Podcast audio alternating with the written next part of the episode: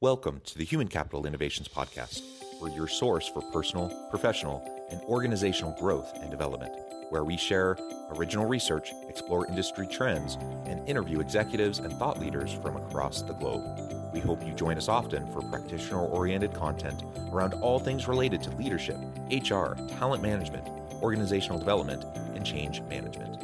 Maximize your personal and organizational potential with Human Capital Innovations Podcast.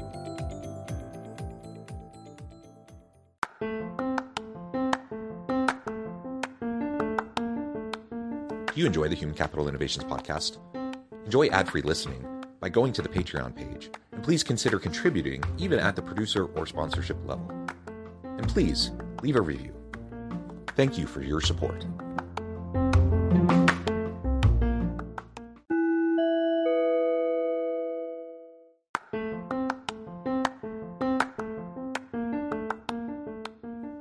Welcome to the Human Capital Innovations Podcast. In this HCI podcast episode, I talk with Michael Yinger about hiring biases and their long term effects on organizations.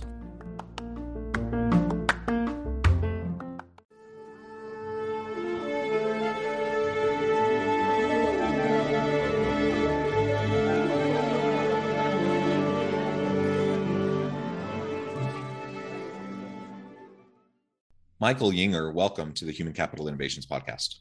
Thank you, John. It's a pleasure to be here. Look forward to our conversation. Yeah, it's a pleasure to be with you today. I'm super excited to chat about hiring biases. Uh, there's lots of discussion in the diversity, equity, and inclusion space about uh, bias and those sorts of things, how we can limit it, and uh, implicit bias and unconscious bias. There's so many negative aspects to that we're going to touch on some of those, but really, we also today want to focus on the long term negative effects on organizations when hiring biases are part of the process. We're all human, we're not perfect. Of course, there's going to be um, biases in what we're doing. So we need to figure out how we can mitigate those and the, the, the negative outcomes of those as much as possible and to put in place systems that will help us uh, to to uh, weed those out as much as possible hopefully to have a healthy safe uh, workplace environment where everyone is needed, wanted, included, where they have a genuine sense of belonging. They can bring their whole authentic self to work. So that's what we'll be discussing today. As we get started, I wanted to share Michael's bio with everybody. Michael Yinger is a high performance, forward thinking executive with 20 plus years of experience in building teams, managing global organizations, and providing strategic guidance to C suite and board of directors. As co founder and CEO of ResumeSieve, an HR tech startup, Michael is responsible for strategic direction and operational oversight in an ever changing industry. Again, pleasure to have you, Michael. Anything else you would like to share with listeners by way of your background or personal context before we dive on in? Well, I, I appreciate it. That was sure um, on point, John. I, I've been in talent acquisition about 20 years, and I think it gives me a pretty good perspective of how things have evolved and and perhaps where things are going. I won't pretend to have a crystal ball, but it certainly helps to have that background yeah, nobody has the crystal ball, but we can look at past experience, we can look at trends, and we can forecast and try to scenario plan for the future. And I think that's super, super important. Uh, so why don't you lay out for us again? You, you're you're very experienced in the space. Lay out for some of the typical types of bias that tend to find their way into the hiring process. Because uh, let's name it first, and then we can get into like how we can start to lim- eliminate or minimize the impacts of those and then we can talk about the long-term impacts. Sure. The, the, i would say that there are two main types of bias. There's explicit bias and then there's unconscious bias and you touched on those in your intro john. Explicit bias you find where people are choosing based on some sort of demographic the kind of people who they want to work with them they want to work in their company. And so that has obviously an impact on the the makeup of the organization and perhaps even the success of the organization. If you um, follow some of the stats that are out there, a, a diverse organization tends to be more productive, tends to be more profitable, etc. Then there's the uh, unconscious bias where we don't really know that we're doing it, and often you can you can see this not because there is deliberate exclusion, but more because there seems to be a certain kind of inclusion. People tend to hire people who maybe look like them, think like them, as opposed to uh, really getting to those that are perhaps the most qualified, those who can bring more information to the organization. Both need to be tackled um, on the human side as well as to a certain extent they can be tackled on the technology side. At some point, I say it to a certain extent of the technology side because at a certain point, there is a human involved. There is somebody making a decision, right? Unless you're abdicating all responsibility to a, a computer. And then you've got the whole question of how do we ensure that there's no implicit bias in this, the technology as well? I, I read an interesting article not too long ago that was looking at the ethics of AI. And if you if you consider the concept of well, you want to have AI that's helping with decision making uh, that doesn't have implicit bias. Okay, that's not, that sounds like a good thing to have, right? Who's deciding what unbiased looks like? Somebody is still having to make a decision on the to help the computer learn to operate. So there's there's some really interesting challenges here that that I think we're just beginning to deal with. And and what's uh, observationally when AI first hit HR tech. It just exploded. It was everywhere. And there's still a lot of it out there, but people have dialed back a little bit. They're a little more cautious, and of course, the government's getting involved. And and and interestingly enough, a lot of the government regulation actually puts it back on the hiring company, not on the technology company, to make sure that their technology isn't biased. So it, it, it falls to the to the employers as well to ensure that the technology is doing a good job as best it can in assisting in the uh, particularly the screening process. Yeah, and like you said, there, there's more and more companies, more and more HR tech firms that are you know trying to assist uh, hiring managers in that screening process, either through uh, scanning through resumes and application materials to pull out the best quote unquote best um, mm-hmm. submissions or uh, video interviews and analyzing the video interview responses and body language and all that to decide who's the best uh, candidates um, all of that you know again we can say it's all driven by ai so it's unbiased but ai is trained via the inputs that are put into it right and so if there's yep. there's biased inputs there's going to be biased decisions and outcomes that's just the way it works and and so we have to be super careful about that and you know people it may not be the intention of anybody to have those right. biases systematized systematized and embedded but that is the outcome and so inadvertently we could actually work to reinforce the systems of bias and prejudice and uh, and uh, injustice within organizations when we're trying to do the opposite so let's just be thoughtful and careful about that right. um, some of the you know when, when uh, some of the first HR tech companies doing video, AI video analysis of interviews started to come out several years ago. Um, that was the big new thing, and everyone was so excited about it. What I've noticed in just the last year or so is there's more companies now doing that, but they're differentiating themselves specifically by saying we're only using the AI to analyze the the language that's used, the what people say in response to the questions, not the body language, not the way, not their facial express, expressions, not the way they look, because all of that then just has more embedded bias in it. So, so even tech HR tech companies are trying to wrestle with this and try to figure out what's the balance uh, to find good fit, to find you know what is going to help the organization succeed without overstepping and inadvertently disproportionately negatively impacting a particular population of individuals who might be applying for positions.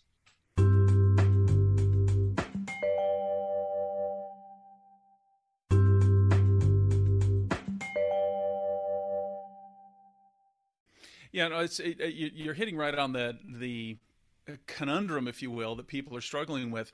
How do I ensure that I'm providing unbiased um, evaluation? There's there's another direction that that a, a couple of technology firms have gone, which is to take the resume and redact it. So the person who's reviewing the results doesn't know name, location. Uh, some even go so far as to take off uh, dates and company names so that it really comes down to what is in a sense a skills assessment and, and there's nothing wrong with the skills assessment that's that's a that's a good way to begin to f- sort of filter the qual- uh, quantity of people that you're seeing the the intention of these of these redacting tools is to take any reference to any sort of demographics out of the picture and allow for the decision to go forward based on skills. Again, that's great. That that perhaps gets you to a balanced well, I won't say balanced slate. It gets you to a slate that's created without any bias uh, built into it. Somebody still has to interview them. Somebody's still going to talk to them, and so there's a whole nother element, and there's a lot of work that's done in this area as well around training people to recognize their own bias or having interview teams uh, uh, set up in a way to balance what's going on in the organization. And often the starting point is, you know, you talked at the, at the top, John, about DE and I. Well, D, diversity, typically is those are the numbers. Those are what you're trying to hit and then you've got the equity how you're treating people and inclusion uh, you know are you creating an environment that everybody's part of it and then belonging is is a whole new facet to it which is really fascinating and so what's going on in that in that diversity are you using that to determine how many people you're talking to where you're finding those people there's some really interesting challenges there uh, when um, back in the day we would have clients with uh, who would have their ATS set up that recruiters couldn't tell what the uh, the demographics, either the gender or ethnicity was of the candidate. Now you can say something about the name and some of those kinds of things. Maybe you can figure things out that way. The idea was just to, it, as much as possible, have the people who are filtering filter based on what's required for the job and what are the skills of the person who's coming to the table, and then to ensure that you've got the a, a good mix of candidates, a good mix of demographics, that really comes down to where you're looking for people. What are you using to attract them? How are your your job descriptions written such that people will be interested in applying for the job? So it's a multifaceted um, opportunity that organizations are taking on as they address the fact that, that perhaps they don't represent the public that they're serving or the geography where they're located. You know, there are any number of reasons why you'd you'd think your your your your diversity stats are off, and and what do you do about it? Yeah, excellent, excellent. So I think we've laid out uh, a, a, good foundation around uh, some of the types of bias, even the the HR tech and the the the AI uh, bias that can still be embedded within systems. So what let's let's just talk about what happens if and when these biases persist despite our best mm-hmm. intentions our best efforts we still have bias in the process because there's still subjectivity uh, in the hiring process no matter how we slice it uh, what can that do to the organization its long-term ability to be strategic innovative uh, and to bring value to the market well it, it interesting that a lot of the statistics that you see around this are not so much what does it do the organization that is not focused on uh, DE and I, rather what do organizations that are focused on DE and I able to achieve that other organizations aren't? So it, it's you know it's chicken or the egg, I guess. And so the, stats are pretty pretty surprising. Um, two and three times uh, the productivity, engagement numbers that can be thirty and forty percent higher. Uh, the um, cash flow numbers that are better, lower turnover, higher re- retention, however you want to look at it. So, what I guess the, the the sort of the high level, although simple answer to your question is, what happens to an organization that isn't paying attention to their DE and I? They're not going to perform as well as other organizations in their space that are. So they're putting themselves at a competitive disadvantage because of how they're building their workforce and the, the, kind of things that they're going to get from their workforce. That the underlying, the interesting sort of underlying uh, feeling, if you will, is that people want to work in a diverse work in a diverse workplace that represents, if not their community, at least society at large. That people are are not as comfortable and not as effective working in organizations that are solely, uh, you know, in one way or another. And so it's you know is this is this because you're hiring the wrong people or is it because the environment that you're creating there are different reasons that drive this. I think that the, the simple answer is organizations that aren't paying attention to this are putting themselves at a disadvantage against others that are. And it's it's been shown time and time again from uh, the the stats that are out there yeah lots of research in this space i've done a good amount of this research myself both uh, you know as a consultant in, in the consulting work that I do in the consulting reports, but also as an academic in the the peer reviewed academic literature and the the surveys and the research that I've done in that space. It's pretty clear, and you know every now and then, and I think more and more people are recognizing it and willing to just openly acknowledge, yes, it's pretty clear. Every now and then, I still run into people that try to make the argument that there's no clear um, benefit to organizations focusing on DEI, and I just think they're you know they just have their head in the sand. I don't i don't know where they're coming from because e- i mean even if even if they're right that you know it's not going to increase creativity or innovation it's not going to reduce turnover it's not going to increase customer retention customer satisfaction metrics all these things that ultimately drive value um, even if they're right about that and it's no a company's no better off for doing dei stuff and and just trying to you know be as fair and and uh, inclusive as possible even if they're they're correct about that consumers still want to patronize companies that are focused on diversity equity and inclusion and so right. even even then you, you're you're going to set yourself up for failure um, just in the marketplace because people are going to vote with their feet and you're going your sales are going to be lower you're uh, you're not going to have as loyal customers and frankly we we see i mean it's just so crystal clear uh, that even if the innovation and creativity stuff is a ruse, which it isn't, but let's say it was, you're still in the in the the the fight for talent in the labor market. If you're not focusing on DEI stuff uh, and you're not truly authentically trying to to move the needle and make your organization better, you're not going to attract and retain good, That's diverse exactly talent. It and pe- people are going to go elsewhere. So pretty soon you're just going to be completely irrelevant as an organization because you're not going to have good people and it's the people that produce the stuff. It's the people that create the products and services and deliver it to customers. And if you don't have good people, then your your company just can't survive in the long term.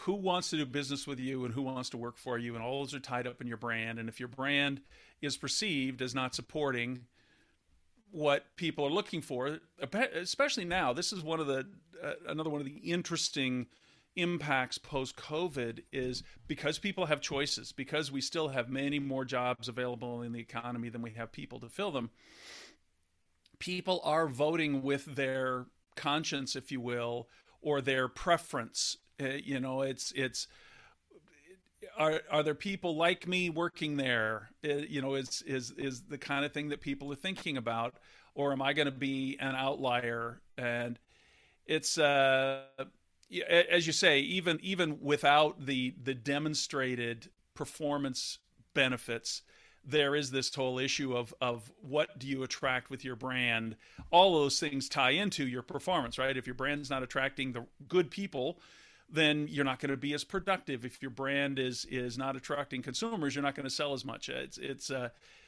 it it in in so it, it's interesting that it, you know some industries, some companies have just they, they know this and they just do it right. Others, you're right, there may be still some pushback.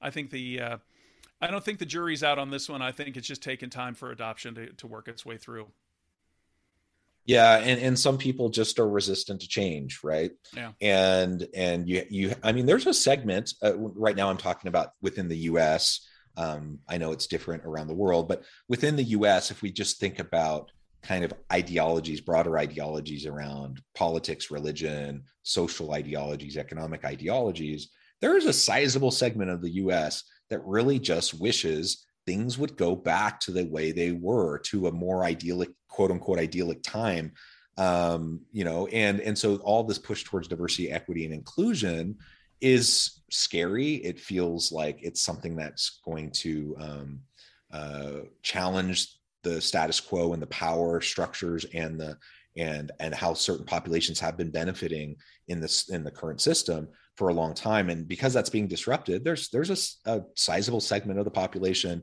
that simply wants it to be back quote unquote the way it was. Not you know not acknowledging the fact that the way it used to be had all sorts of problems with it right? I mean we we can't just go back to like this idyllic this this fake idyllic time of like the 50s and 60s and say everything was so wonderful then. I mean we there was so much turmoil back then and just civil rights alone um, and gender rights and and all sorts of things right? So so looking backwards to try to get things back to the way they were it's always problematic. We and we and the reality is in the future in, in the current modern workplace and as we look forward to the future of work you know say 5 10 even 20 30 40 years out the world is going to continue to change at a rapid pace even an exponentially rapid pace we need to be able to learn to adapt and to adopt new technologies new approaches things that will help us to be successful. Looking backwards isn't going to be the solution to that. So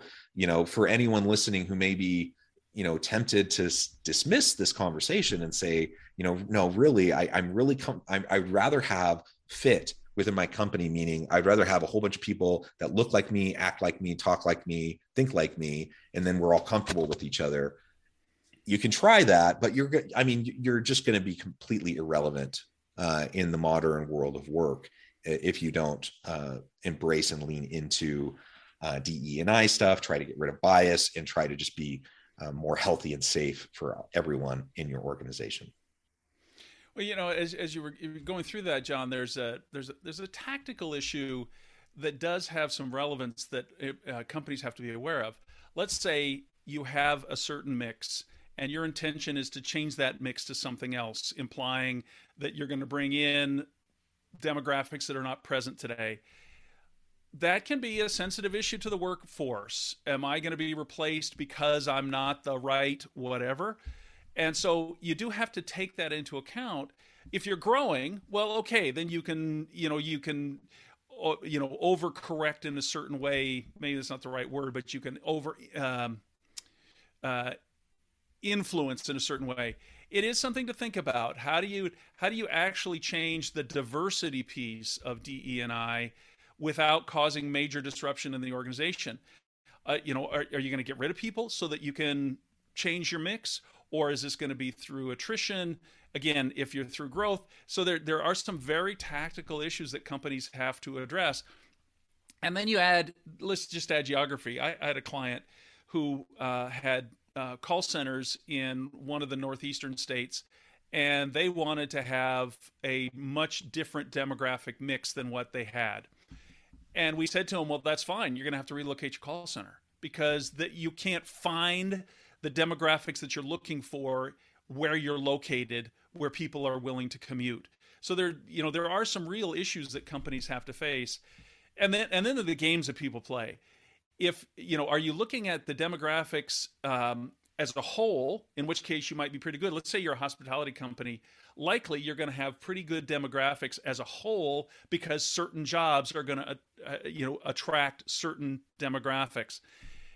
Is that true all the way through? Are you looking at your at your manager ranks at your executive ranks at your technical ranks to, to ensure that you're really affecting the diversity across the organization or are you just living on this idea that well you know we, we've got so many people we're, we're okay? And uh, you know this this is certainly true um, at the at the at the senior levels right? Or you know if you're looking just say for example you're looking to change the mix of, of males and females and you know organizationally you've got a good mix but then you get to a certain level and suddenly that's all off again. Well you know those are the kind of things you you have to take into account. And then you add to it the things that you were talking about. This is an important issue and it takes guidance from the top of the organization for for there to be a true positive impact. Yeah. Very well said michael. Michael i note the time. This has just been a fantastic conversation and the time has flown by. I'm going to have to let you go here in just a minute but before we wrap up for today I just want to give you a chance to share with listeners how they can connect with you and find out more about your work, and then give us a final word on the topic for today. Sure. You can reach me at uh, my work email is michael at resumesieve.com. You can find me on LinkedIn, Mike Yinger. You can find me on Facebook. You can find me on Twitter. And uh, as as we've said a couple of times, I'll just give you the sort of the last word. It's using the right technology, using the right tools, and using the right training because the technology and the tools aren't going to get you there. The process is not going to get you there because there's still people making decisions. And you have to look at the kind of decisions that your folks are making to see that they're in line with whatever your goals are. You got to have goals first, of course. It takes, you, you have to watch this, and you can't be satisfied once you hit a number because that's just a number. It's how are you dealing with the new folks that you've got in the organization? How are you making them, you know, ensuring there's equity, ensuring there's inclusion, ensuring they feel like they belong. All those things speak to an organizational effort going forward. And John, I thank you for giving me the time to be on this topic. And, and you're right, we could keep going if we wanted to. Wonderful. Thank you, Michael. I encourage listeners to reach out, get connected, find out more about what Michael and his team can do for you. And as always, I hope everyone can stay healthy and safe, that you can find meaning and purpose at work each and every day. And I hope you all have a great week.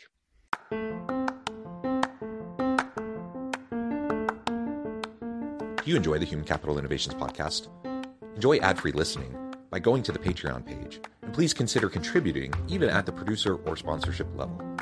And please leave a review. Thank you for your support.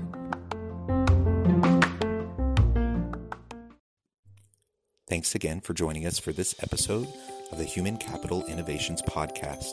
I hope you stay healthy and safe and that you have a great week.